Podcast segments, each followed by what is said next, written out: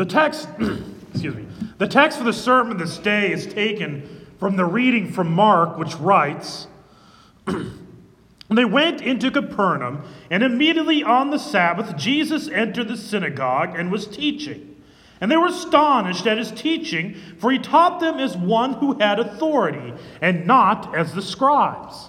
And immediately there was in their synagogue a man with an unclean spirit. And he cried out, What have you to do with us, Jesus of Nazareth? Have you come to destroy us? I know who you are, the Holy One of God. But Jesus rebuked him, saying, Be silent and come out of him. And the unclean spirit, convulsing him and crying out with a loud voice, came out of him. And they were all amazed, so that they questioned among themselves, saying, What is this? A new teaching with authority. He commands even the unclean spirits, and they obey him. And at once his fame spread everywhere, throughout all the surrounding region of Galilee. That is the text. Grace, peace, and mercy to you from God our Father and our Lord and Savior, Jesus Christ. Amen.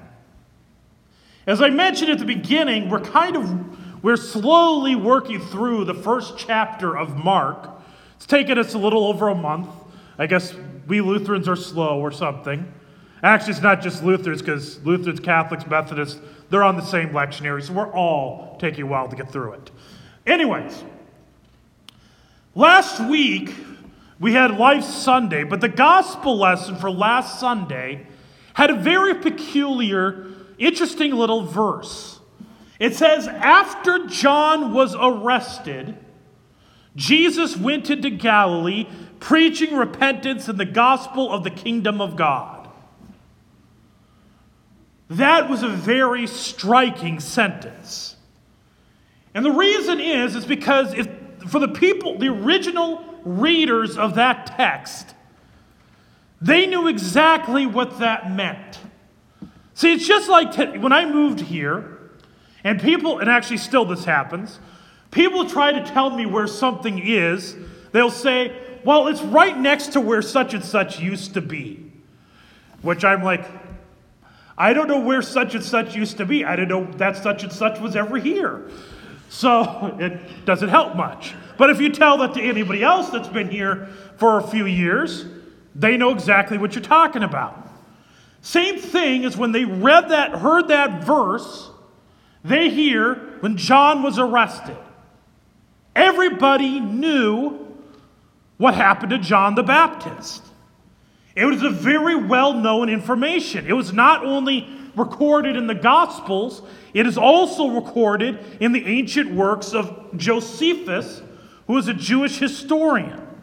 So it is a very well documented death, what happened to John the Baptist. So they know he was arrested. They know when he, after he was arrested, he was eventually beheaded by Herod as a party favor. And the reason he was arrested was because he was preaching, he was preaching a message of repentance against Herod's inappropriate relationship. Which, by the way, if anybody tells you that Christians should not preach against bad, immoral relationships, then you're going to have to explain. Then John the Baptist went to jail for nothing. Because that's what he was preaching against. But, anyways, that's another issue. But John the Baptist was arrested by Herod. So when Jesus, so it says Jesus went into Galilee. Who was in control of Galilee at that time? Herod the same guy who arrested John the Baptist. By the way, this is not Herod the Great, this is Herod the Great's son. And then it says that he's preaching repentance. The very same message that John was preaching. In other words, it is making it clear to the reader that Jesus is going into the, de- the lion's den, going right into the face of death to preach this gospel. And very likely, those who are reading Mark's gospel had some idea as to what would happen to Jesus. Some, they had an idea that he was to be crucified. The Gospel of Mark, if you're talking about literary style, is a, God, is, a, is a literature of tragedy. All of it is anchoring around, pointing to what would happen at the end of chapter 15, and that is the death of Jesus. And, the re- and a big part of it is the people did not know who he is. All throughout the Gospel of Mark, nobody knows who Jesus is. Except for one human being, which you have to be here on Holy Week to find out who that is, or just read your Gospel of Mark and find out, your choice. Or, actually, do both. That's actually, actually a good idea to do both. Read it and come to church. The other, the only other pe- group that knows who Jesus is are the demons. So, at this text that we read, a question that could be asked is in this text, which group are you a part of? Or I should say, which group are you, do you fall into more often? Are you like the scribes, the Pharisees, the crowds, seeing these things that Jesus is saying, doing, saying, hearing what he's teaching, but not quite certain as to who he is, or coming up with your own ideas as to who he is? There's a book I read a few years ago, it's a very interesting one.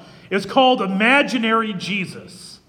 It's a kind of a fictional story about this guy in Portland who, who's running around Portland with this guy that he thinks is the real Jesus. And eventually you realize it's an imaginary one. And he comes into contact with a multitude of other fake Jesuses. For example, there's political action Jesus. He's the one that's got a nice suit He's got a red colored tie. He's definitely has the, the president right on his, on, ready to call, and could be, could be any political party, but just the president he could call. He's all about the politics. That's what that Jesus exists, is to push political power. Or you have social justice warrior Jesus. He's the one that he is up and at him, really ready to fight for the fight for the poor, take from the rich type thing, kind of a bit of a Robin Hood. But he really has no mouth because he does these great things for people, but he doesn't actually speak. Or you have the other one that's the dogmatic Jesus, or the one that's the one that just simply talks and talks and talks, but doesn't do anything. There's all kinds of different Jesuses we come up with. Very often you'll hear people say, well, Jesus was a good teacher, he was a good man, but he wasn't God. You might hear people say that. C.S. Lewis, when he was, he was confronting this little theory, the problem with the idea of saying that Jesus was a good man is that if he, if, if he is not God, he cannot be a good man. The reason is, is because Jesus forgave sins. Not just one sin, every sin a human being had ever committed. So let's take this kind of use an analogy. Let's say I went into Subway and I just randomly punched the guy behind the counter. I don't know why I picked Subway, but that was the random place that came to top of my head. And I have nothing against Subway. It's nothing personal against Subway. But that example. Now, who's the only person that could forgive me for punching that person? Could one of you come in and say, I forgive you for punching that guy? You could, but it's a meaningless forgiveness. The only person that can actually forgive me for doing that is the guy that was behind the counter who I punched. But see, when Jesus forgave sins, he forgave every single sin that was ever committed. Now, the only person whom every single sin that is ever committed is committed against is God. When he, conf- he forgives all sins, he is confessing that he is God. If he is not God, he is not a good person. If he is not God, he is either a liar a demon, or he has to be telling the truth. He is God. You cannot say he was a good man given the things that he said. And I know what sometimes people do, and I've heard this from especially some more liberal theologians, is they'll say, Well, I don't believe that Jesus would act this way, or he wouldn't do this, or he wouldn't do that, pointing to certain points in Scripture. And so they try to eliminate parts. The only problem with that is you have to ask them right away. Well, how do you get that idea as to the type of person Jesus is? I mean, there is there's writings outside of the Bible that affirms that Jesus existed. Read, read, writings from people like Tacitus. I know these means, names mean nothing, but if you ever hear somebody say, "Oh, there's no evidence Jesus ever existed," this evidence this is actually important info. But Tacitus, uh, Plinius, uh, what is it, Plinius the Younger, I think it is, uh, Josephus. There's a whole slew of writings outside of the New Testament attesting to the, that Jesus existed. But none of them really give a lot of detail into the life of Jesus. Only the Gospels do that.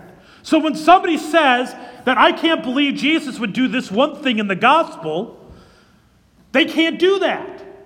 That is an inconsistency because everything they know about who Jesus is is from the very same gospel they're trying to cut under. At which point, you're trying to craft Jesus into your own image. Which, by the way, I guarantee it, we do that one over and over. How often does Jesus look exactly like the way we think he should look, rather than the way that the Bible actually depicts him? That's the first crowd. They come up with their idea, we come up with our ideas to who he is. But then you have the demons. They know exactly who Jesus is. He is Son of God, eternal Savior, as we just sang. He is the prophet that was prophesied in Deuteronomy. He is the one who spoke the world into creation. He is true God and true man. They know that. He's the Prince of Peace, the King of Kings. They know exactly who he is. But as James says, the demons believe that there is a God and they shudder. Because you see, these demons hate Jesus. They know who he is, but they don't like him. They don't have faith. How many people will say, Yeah, I believe that Jesus is God, I believe in him. But here's the thing do they actually trust him? Faith is synonymous with the word trust. So let's take, for example, let's say that you come up to a frozen lake and you say, I believe that that ice is, is thick enough for me to walk out onto it. Now, does that really matter unless you actually walk onto it? If, it, if you don't walk onto it, you're just making a statement of fact and you're going on about your life. Faith actually means that you take action. You put that trust into move, movement. In other words, how often do I hear people say, Well, I believe, oh, this person or that person, they believe in God. They may never go to church, but they believe, they have faith, in, they believe in God. How that'd be like saying, I love my wife, but I only eat dinner with her twice a year. Or I only hear, I only like to listen. Now I know some people like, yeah, my, my husband never listens to me anyways. But hypothetically, he never hears me say anything. He knows, in fact, he doesn't even go anywhere I talk. He avoids being around where I'm at. See, here in the divine service, at what we have on Sunday morning or Saturday evening, you come to hear God's word to receive his holy supper. How can one say that they have faith in him, that they trust him, and yet refuse to receive his gifts? That is not faith. That is not trust.